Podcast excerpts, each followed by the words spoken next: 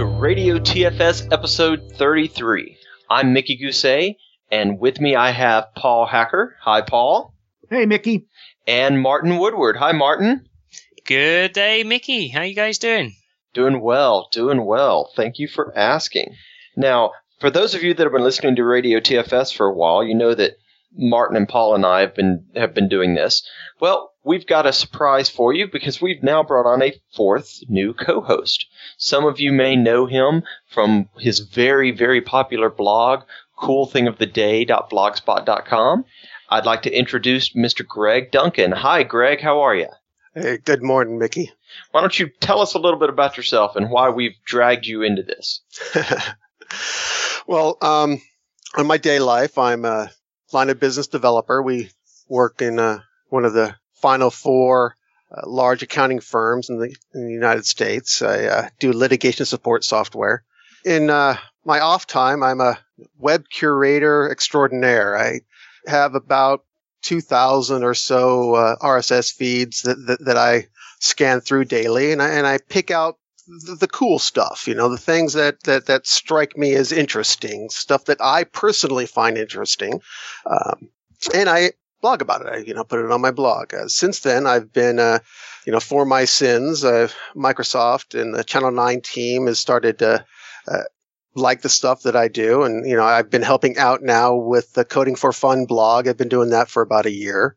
Uh, when the Connect went live, uh, Dan Fernandez reached out and you know asked if I wanted to put my curation superpowers into uh, helping out with that. So I've been helping out with the Coding for Fun Connect Gallery. That seemed to go well, and uh, since then I've also been helping out on the This Week on Channel Nine team, uh, behind the scenes, uh, helping pick stories and, and, and organize the stories and, and do the show notes for that. Wow. So you you're an incredibly busy in your community work, not just your real work. But now, in Greg, your real job, you're using TFS and Team System and all that sort of good stuff as well, or do you just find it interesting? Because I know you do lots of good posts about it. Correct. Uh, yes, uh, we use both uh, a TFS 2008 and and 2010. Um, yeah, actually, I uh, some of my work is still, you know, this is going to make you cringe, but in uh, VB6. So I, I, will code in VB6 uh, almost daily, unfortunately. Um, on the other side, we're using .NET 4. Um, hosted in uh, TFS 2010. Uh, we use most of the bells and whistles uh, that that the normal people will use. Uh, you know, we use MS Test for our automated tests. We use uh, continuous integration with um, Team Build with the automatic unit testing with that. Um, we don't use some of the more newer stuff like a lab management. I think that is pretty awesome.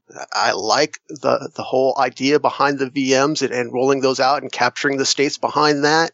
Um, but you know, it's interesting on the line of business type of development, you know, our motivation is to pretty much, you know, solve the problem now and move on to the next problem. You know, so the neat, the cool, the uh, wow, we could really use that seems to get a lower priority. You know, until there is a preponderance of of uh, stuff to uh, uh, uh, you know sell it to the business unit. You know, why should we invest time in that? So. So you're basically a normal company with. yeah, pretty much. yeah, we needed representation of the normals on this on this podcast. That's good. Wow, cool. And one other one other thing I'd like to point out about Greg is he's also a really solid community person. He and I actually worked the booth together at TechEd two or three years ago. So I had the opportunity to hang out with him all week, which was actually kind of fun. Well, hey guys. So speaking of the, um, you were talking about VB6 there, Greg. So I'm gonna I'm gonna do a little subtle segue here into some news. How about that? We uh, we just literally just released the uh, a new December release of the Team Foundation Server Power Tools. So if you go to um, aka.ms, that's our new fancy URL shortener. So if you go to aka.ms slash tfpt, uh, you get the list of all the power tools there, and then you go and have a look at the Visual Studio ones. But the the one that I wanted to mention, we've um, we've updated the MSSCCI provider a little bit, and we've actually introduced a new 64-bit MSSCCI provider. Cool. So 64-bit MSSCCI, you may ask, who on earth would be crazy enough to want 64-bit MSSCCI?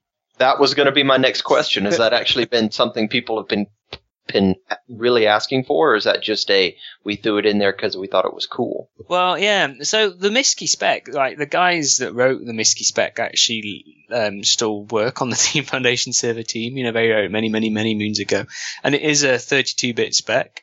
But um, there's been a couple of um, IDE vendors which have done 64-bit versions of their IDEs that still use MSSCCI. Um, and even though that kind of wasn't in the spec, you know, we've had people crying out for a 64-bit MSSCCI. The biggest one is things like MATLAB and, you know, some of the statisticians, um, and believe it or not, there's lots of them out there, um, wanting to do source control their statisticky type stuff and mathematical modeling type stuff. So yeah, we introduced a 64-bit MSSCCI for those guys, and we've had a couple of companies trialing it uh, for the past month or two, and they seem happy. So we thought we'd put it out there and put it into a, a new Power Tool release. So there we go. Excellent. Are there any other new tools in the in the release that, or I know there's always updates to the existing one, but is there anything else new coming that people might find interesting? Well, yeah. Um, you know me, I'm in the Eclipse world, and uh, I thought it was about time uh, we stepped up and had some Eclipse power tools as well. So we've actually added, um, you know, the alerts editor that you get that, that's in Visual Studio, how you can edit alerts and, and yes, do, yeah, yeah, we've added absolutely. that into Eclipse. We did, we actually had no way of doing editing alerts at all uh, in the product. Um, you couldn't even, you know, do a simple check-in alert. So rather than add the simple ones, which we did first time round, we thought, oh, you know what, let's just let's just go the whole hog and do um, an equivalent of the the Power Tool alerts editor and release it as a Power Tool for Eclipse. So that we've done that. We've done work item templates as well as a Power Tool in Eclipse.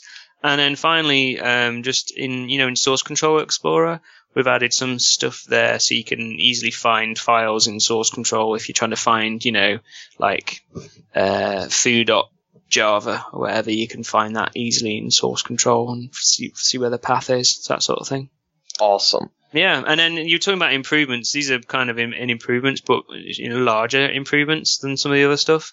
Um, if those of you who are looking at Project Server integration with Team Foundation Server, um, we've added some rules into the, the best practice analyzer tool in the Power Tool. So we've added added some project server like rules into that to, to check your be- your project server configuration. And not many people know this, but the the best practice analyzer is actually um, it's built by a lot of the guys who do frontline support for Team Foundation Server. So when if you go through and you you know get end up talking to Microsoft support solving a Team Foundation Server problem, any diagnostic steps that they do, they try and if they notice them happening more than once, you know, they're good techie guys. They try and automate it. And so, um, the business, the best practice analyzer stemmed out of those guys building tools to automate searching of common problems and common misconfigurations. And whenever they find a new one in support in out in the real world, they stick it into this tool, and you know, it's it's like builds extra knowledge into a tool. And so you can go run the best practice analyzer yourself from the power tools and you get all the, the benefits of all the experience of the guys, you know, working the front line, uh, manning the phones and things like that. So that's good. And then uh, the final one I wanted to mention was um, on work items. You know, we added work item search into Visual Studio mm-hmm. yes. in the in the August release. Well, uh, a, a, a, hotly requested feature from uh, the MVPs especially was to be able to just type an ID into that box and get the work item. oh, that's great. We added that. Uh, but the problem you might be asking is, what if I want to search for a number that's not an ID in, in the description field? And the answer is just put it in quotes. So there's a, there's actually a, a CHM file, a, a, CHIM file, a CHUM file, lot, that gets installed with the Power Tools, which has got a bunch of help about how to use that search. You know, there's there's loads more syntax than you might expect, rather than just typing words in. So have a look at the help file. Uh, but no, you can just type an ID in. If somebody says go work on work item 42, you can get to it very very easily now. So there you go. Sweet. Awesome. So hey, hey I got a question for you, Martin. Okay, yeah, sure. Um, is there any any um, enhancements to the existing power tool pieces that are there, such as shell extensions or um, check-in policies, custom check-in policy pack? Anything been done there to enhance those? Um, this time round, we didn't add, we haven't added any more check-in policies to the check-in policy pack. I'd be interested to hear from our leaders, our leaders, our readers, our listeners rather, uh, which um, which check-in policies they use out of the the Power Tool pack. The one I hear everyone using is the check for comments policy. And you know, it, it's the time of year where we're working on the next version of TFS, TFS 11, and um, I'm interested to hear which which is the most popular power tool. If we could if we could take one uh, check-in policy, say, out of the check-in policy pack and put it into the product, you know, which one would it be? I'm guessing it's check for comments, but if anyone disagrees with me, then then get hold of us at radiotfs at gmail.com and uh, let and let me know. Let me know what you want in there. Um, but no, um, the chain policies haven't been added to, and we, we've we've just done a few bug fixes and things in the rest of the stuff. Um, we haven't really added a huge amount of features um, into there this time around. It's mostly just been a bit of a, a spit and polish release, and, and in these few little things I just mentioned. Nice, nice.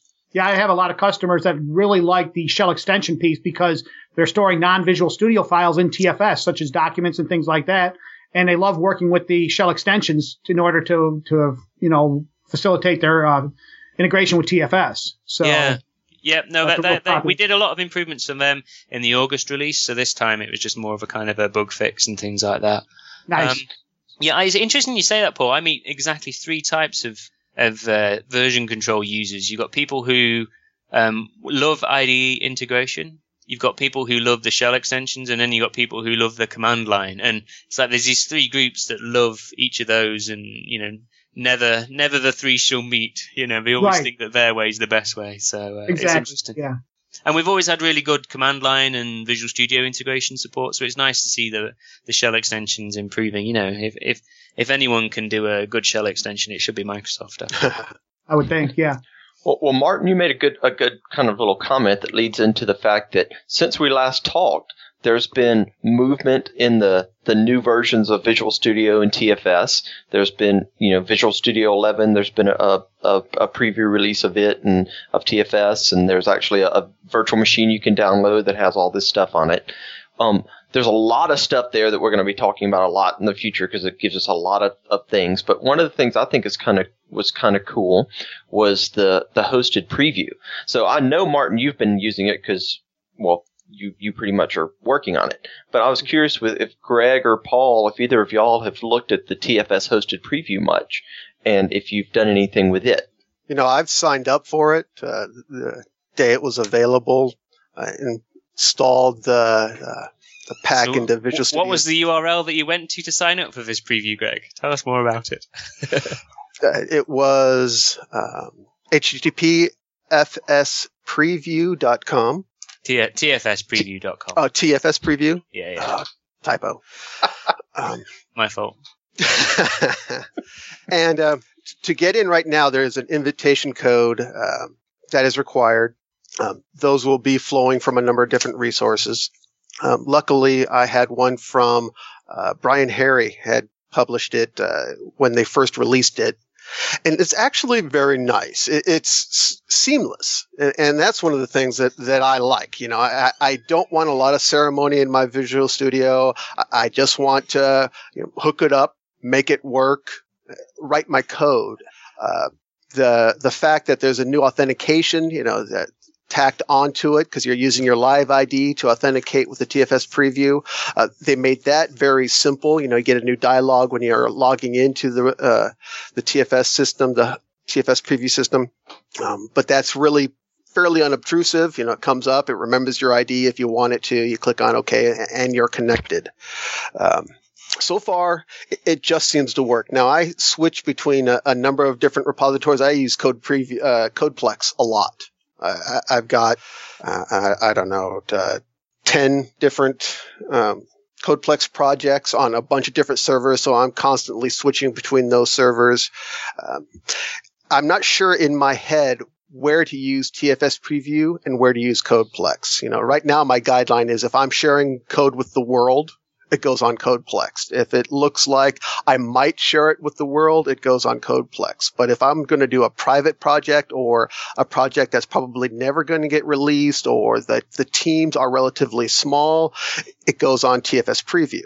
That's that probably, yeah, that's probably good good guidance for now, definitely. So it's uh, worth recapping. The TFS previews this is a, a, it's the next version of TFS, TFS 11, running out. Um, it's actually hosted in Azure, so we, we, we go run it on Azure and we try and keep it up to date um, fairly often. We we actually just did a, a brand new update. We're just in the process of going around updating everybody's um, project collections. So by the time by the time people um, get this podcast, you'll probably be able to uh, log in and get a shiny new interface. So we've done a bunch of user interface work based on uh, a lot of the feedback um, we'd been getting from you know people who had access to tfspreview.com already.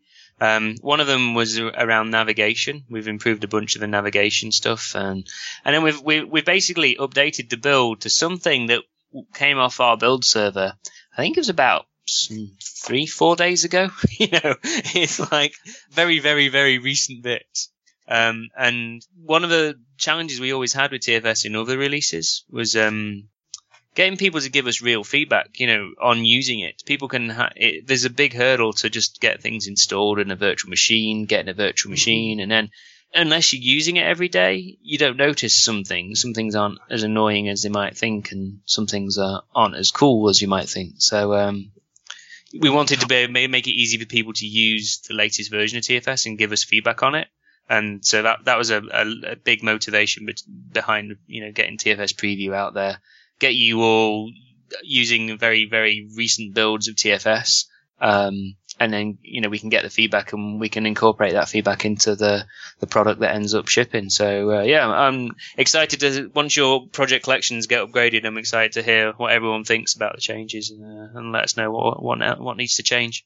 Well, that's, that's part of the part of the promise of the cloud, isn't it? That you know we can get these kind of updates quickly and easily, you know, without a lot of install on our side. So yeah, I'm, ex- I'm excited about this.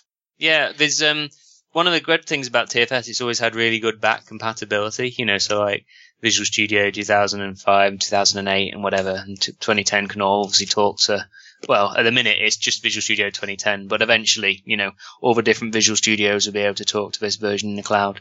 Um, the the big the big difference, as you mentioned, Greg, between the version out in the cloud and the version on premise at the minute is the way you authenticate with it, and you use your internet credential to authenticate with it. Rather, you know, Active Directory doesn't make a lot of sense out there in the cloud at the moment. So yeah, it's exciting stuff.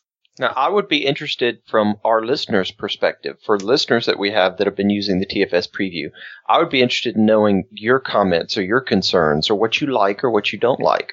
So send us an email at radiotfs at gmail.com and let me know if you've been using it. Let me know what you've been doing with it, how it works.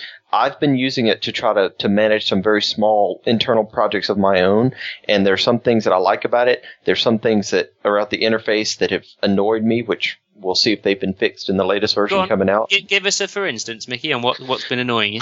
For instance, I get freaking lost. Mm-hmm. I can't tell sometimes when I'm in the administrative area. I can't always figure out exactly how to get where I want to be able to enter a work item or manage my work items if I want to do it all through the web interface, which is what I've been doing so far. Yeah. So it's just I, I, I there was not a good navigation scheme or or good breadcrumbs to let me know where I was in a particular area of the TFS okay. um, preview. I think we've fixed that, so let me know. so, I will, I will, if people have got specific, I mean, definitely send uh, send us feedback to radiotfs at gmail.com. But also, if people have specific feedback they want the team to listen to, there's feedback links on every page. Don't forget to click on those. We listen to those. You know, you wouldn't believe the amount of uh, um, attention that just a, a casual, off the cuff, uh, cuff, frustrated email sent at three o'clock in the morning because something's been annoying you. Um, they get a lot of attention internally. So yeah, please do send the team feedback as well. What about yourself, Paul? Have you looked at the preview at all?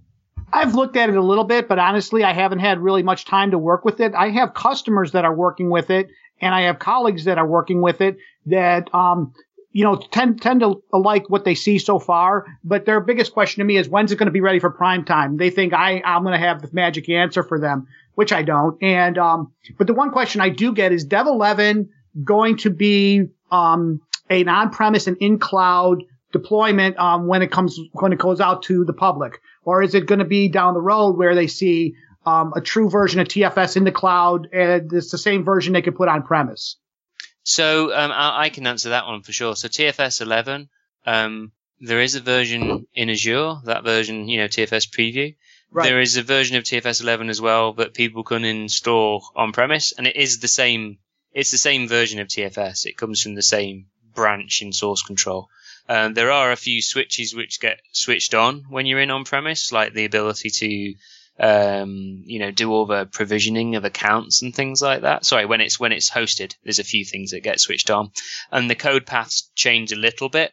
So um, in TFS Azure, um, all the we've we optimize the storage of files. We don't store absolutely everything in the database on Azure. Um, we store some of the files in Azure Blob Storage because that's a bunch cheaper, and uh, we rely on all the features of Azure Blob Storage to be able to store files um, and securely and with backups and so on and so forth. Whereas with on-premise TFS, we store everything in the database to make it really easy to back up TFS. Um, but that's just a switch in the code base. You know, you're running the same code that it, it has the switch in. You, could probably, you know, there might be a way of if it, it, it would detect it was running in Azure and go, you know, try try start using blob storage if you if you, if it was installed on Azure kind of thing. It's the same code, and then that same code, the on-premise code base, is the same code base that will. Uh, obviously be available to our hosting providers, you know, like, like you, Paul, and, and other companies as well that, that want to provide hosted versions of TFS that still give customers all the flexibility that they kind of want from their on-premise TFS that we can't give in the cloud at the moment. You know, we can't we can't heavily customize that TFS instance in the cloud because we're sharing it between tens of thousands of users that are all subscribed to it. So uh, Right, right. you know, um, but yeah, so there's that. Hey, Greg, go on. You're the new boy. Have you got any interesting news that that, that took your eye? Well, some of the things that I've been watching, you know, both T- uh, TFS and uh, VS11, the developer preview that came out, you know, like all developers, I like shiny. I like the new stuff. Um, so I, I've been watching on, on, that stuff, and you know, one of the new features coming in uh, TFS 11 is uh, um, an, a, re- a reaction to the distributed version control, like Git. Uh, one of the things that they're working on uh, that, that I'm kind of excited in seeing, you know, personally, I'm probably going to lose some dev cred here. Uh, I, mean, I, I, don't do distributed version control much. You know, I, I kind of understand it. I, look at the, the Git stuff and I say, oh, okay, I kind of get it. But you, you know, the traditional TFS version control seems to pretty much work for me, both for home personal projects, you know, and for work projects. Now, given that I'm not working on hugely distributed teams and, and you know, most of my projects are personal projects where I've got you know, one body working on it. But I really do like how the TFS team is still l- trying to learn the lessons. You know, they're not jumping as fast as, as, necessarily, you know, everybody wants that all the commenters are, are, are, are saying, but they are trying to learn, you know, just like, you know, when they moved from um, source safe to TFS, the lessons that are learned, we're seeing them rolled in. You know, so one of the things that news items that came over the wire that, that I saw was a, a comment from uh, Peter Schaub, uh, Willy Peter Schaub, who is a TFS or an ALM ranger. And he was trying to, he wrote a post about trying to understand the, the changes in the workspaces, you know, server ver- workspace versus a local workspace. And that is um, tinyurl.com RTFS one two one one zero one. And in this article, twelve eleven oh one. You see what I did there? Twelve eleven and then oh one. Look at that. Ah, you're good. Thank you.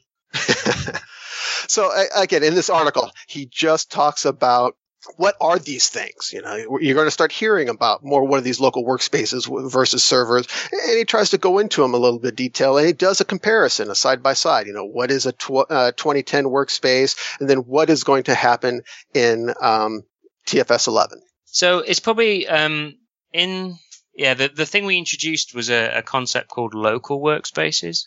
Um, so currently today, we have workspaces and workspaces as we all know them we've we've even we've done shows about workspace 101 you know there's certain things in the way they work because the server stores state about your workspace you know what you files you have what you files you have checked out that sort of thing. And that works really really well in large teams and it also works well because it enables um, enables you to lock files and it also enables you to communicate between your team. You know, if you go to edit a file, TFS will warn you that, hey, Greg's also working on this file. Maybe you want to call him before you both edit it at the same time. Um, the, the problem we found with server workspaces, um, is that it, people, it, it, it can be quite, it can introduce friction to some people. Especially, I'm guessing, Greg, you do most of your developing in the IDE. Would that be correct? Yes. Yeah. It works really well for people who are in Visual Studio all the time and, and always in Visual Studio. But the second you go out onto a file system and try and use, say, Notepad to edit one of these files, you run into problems because the file's read only is, is the first thing you run into. Um, or you do, you know, and then, and then some people look and they see the files read only and they think, oh, TFS is broke. It set my files to read only. So the first thing they do is go change that like they go to right click properties, set it to read write, and then mess around in Notepad, um, hit save, and then they do a, um, and then they don't know, they don't understand a why they can't check the file in because you know they they haven't actually told TFS I've edited this file, so TFS doesn't know, so you don't have the ability to check it in, and then sometimes they'll do a get latest as well. Um, and ouch. Yeah, we didn't know. We'll, we'll, do a get, but maybe that file hasn't changed, but you changed mm-hmm. it locally. But TFS didn't know you changed it locally, and so you do a get, and then TFS says, "Well, this file hasn't changed, so I don't need to update it." And so you've still got the old file, and then that's where you get the pro- the complaints you hear from people saying, "I did a get latest, and I've still got some old stuff here. What's going on?" Kind of thing. It's because probably that kind of things happen. So with local workspaces, we I wouldn't. Uh, uh it's probably more um, I wouldn't say it's exactly a reaction to DVCS. It's more of a just removing the the friction um, and and making it so that files aren't aren't read only when you uh, when you first get them. You can edit them. You can do whatever you want with them. Um, TFS only detects there being a change when you hit Control S and save it, and then that file is different to the file you originally did a get of. Then TFS goes, oh look, pending pending edit. You know, there's a change in this file. Now, one thing. Go ahead. I was going to say one thing, if I remember correctly, to watch out for though is with local workspaces is it doesn't or no, sorry, that's working. Never mind. No, go on. What are you going to say? it was it was working offline. The working yeah. offline story has hmm. gotten better, but the ca- the catch with the working offline story is that if you do a rename, it doesn't catch it as a rename. Uh, we're doing some work around that, but yeah, there's there's there's some issues there. But yeah, we'll go through. So um, with uh, you we, when you hit Control S, the file changed. It's now it says look, there's a file that's changed. If you were to go into that file and manually change it back to be what it was and hit Control S, the file hasn't changed anymore, and so it's no longer checked out. Bizarrely. So um, it, it, it just kind of just works as you expect. When you add files, it detects files that are added. We've done a bunch of work actually so that the shell extensions, Visual Studio and Eclipse all know about each other. So if you edit in like Notepad and hit Control S, then Visual Studio and Eclipse and the shell extensions all know about the fact that there's been a change and don't, you know, and you don't have to press refresh anywhere. It just magically knows this fact. It's crazy. Oh. Yeah, yeah, that's like quite a neat feature. And then, like you say, Mickey, because now the only times you actually need to do an online operation for um, for version control is when you're doing like check-in so you can do you can do edit. You can just edit a file. Once you've done a get, you can edit the file fine offline. You can do all the other things you want to do fine offline. You can compare with the version you downloaded. Um, it keeps the old version in a little folder called $TFS or it's called .tfs um, on Windows, and it keeps that at the root of the the um, the workspace. So you know, in say in, if you've been using Subversion or something like that, you get lots of those dot SVN folders everywhere. We only have one dollar TFS folder per workspace, so you don't you, when you copy things around, you don't get those folders polluting files, which is quite nice. Anyway, that's um, what ex- what excites me about the local workspace aspect is the better offline story. Yeah, no, it because, works really well. Because a lot of times for me, even with my personal stuff that I'm doing, yes, I have my TFS that I run on my VM, but a lot of times it's not necessarily running when I want to do some work. Yeah. And being able to have a better offline story that makes it easier to reconnect and easier for it to then realize my changes. That's that's that's a great great addition. Yeah, it's really. It, I mean, I've been used so local workspaces will be the default when you create a new workspace. You know, when you upgrade to TFS 11 or whatever. Um, on under TFS 11, local workspaces will be the default. Um, you have to, unless you go in and change it for your particular team project. Your, you know, there's a setting you can set team project collection wide as to what the default is. But by default, that's the default, and um, it just kind of works. I've been using them for a few months now, and it's brilliant. What's even it's really cool for me is because I get to um, you know, I do demos and stuff, and sometimes like the internet's not there when you're doing a demo, and that's great. I don't even have to fire up my VM. I can still do like loads of stuff with source control and demo it, and I don't. I'm not even talking to a TFS server. It just works. So, needless to say, as well as it working in Visual, you know, in Windows, we, we've also made it go work on the Mac and on Linux and everything else as well, and it just works over there. Um, and those guys, a lot more of those guys are Subversion developers, so you know they uh, they they get to they like it quite a lot. So that's good. Um, there's one other thing I want to mention while I'm talking about that. We also added transparent um, execute uh, bit support um, in this preview release, so you can um, with TFS 11. And Brian Harry's blogged about this as well. Uh, Brian Harry's got, got, a bunch of changes that Willy uh, links to in his blog post about local workspaces. But the um, we added so we, on Unix file systems, you have the notion of a file being executable. And as part of a local workspace work, we also did support for that better. You can do it today in TFS 2010, but TFS 11, it just picks up the fact that things are executable and checks that in as part of the file. Um, and if you change it, it automatically picks it up as well. So, um, my hope is that with local workspaces, things will just work. It's one of the, you know, the dissatisfier won't be there and people will just think, oh yeah, TFS, it just works. And we've done a load of other changes to help there as well with TFS 11, but we'll, uh, we'll, we'll get to them, I dare say, in future editions. Is there any more, any other thing that interested you, Greg? Um, yeah, actually, there was a. I've got a whole bunch, but uh, um, some of the other VS11 stuff. There, there's a, a website .net. Uh, I'm sorry, daily.nettips.com. Oh yeah.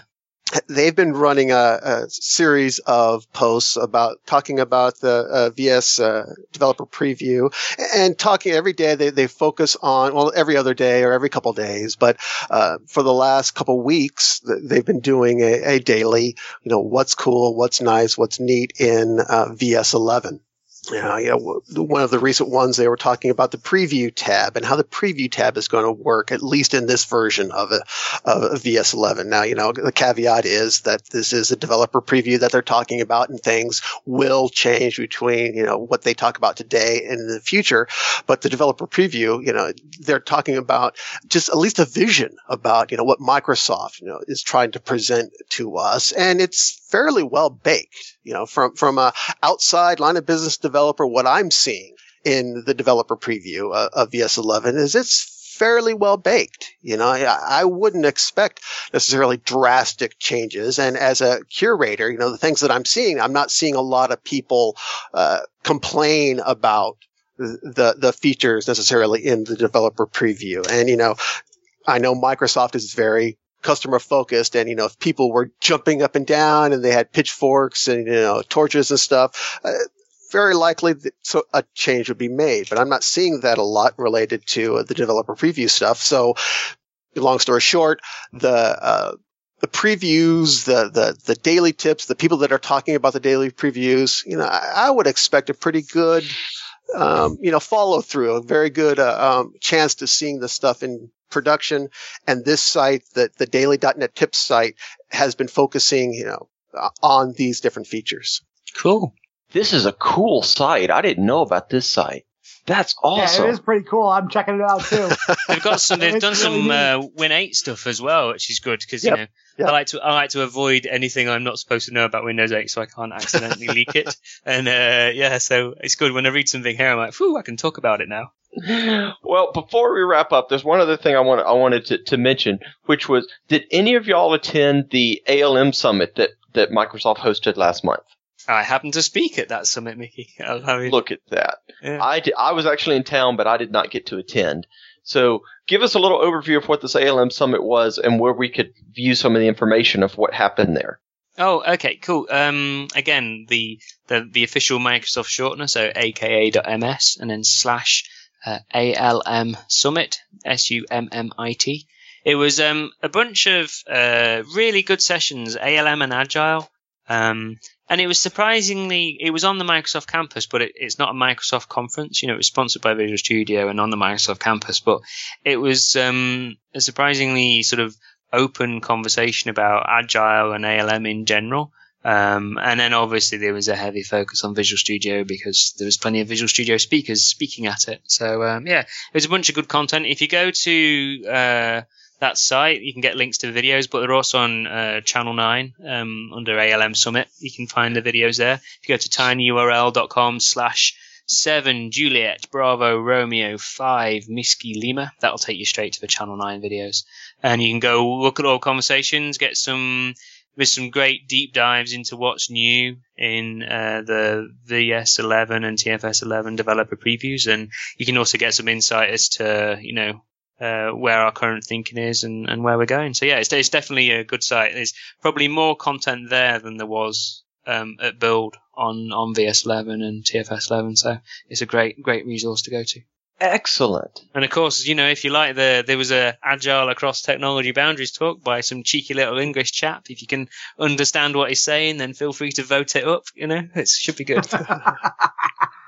well, I would, we would also like to hear from any of our, our listeners that may have attended the ALM summit. Um, what your opinions of it were. Did you think it was a good use of your time? You can let us know that at radiotfs at gmail.com.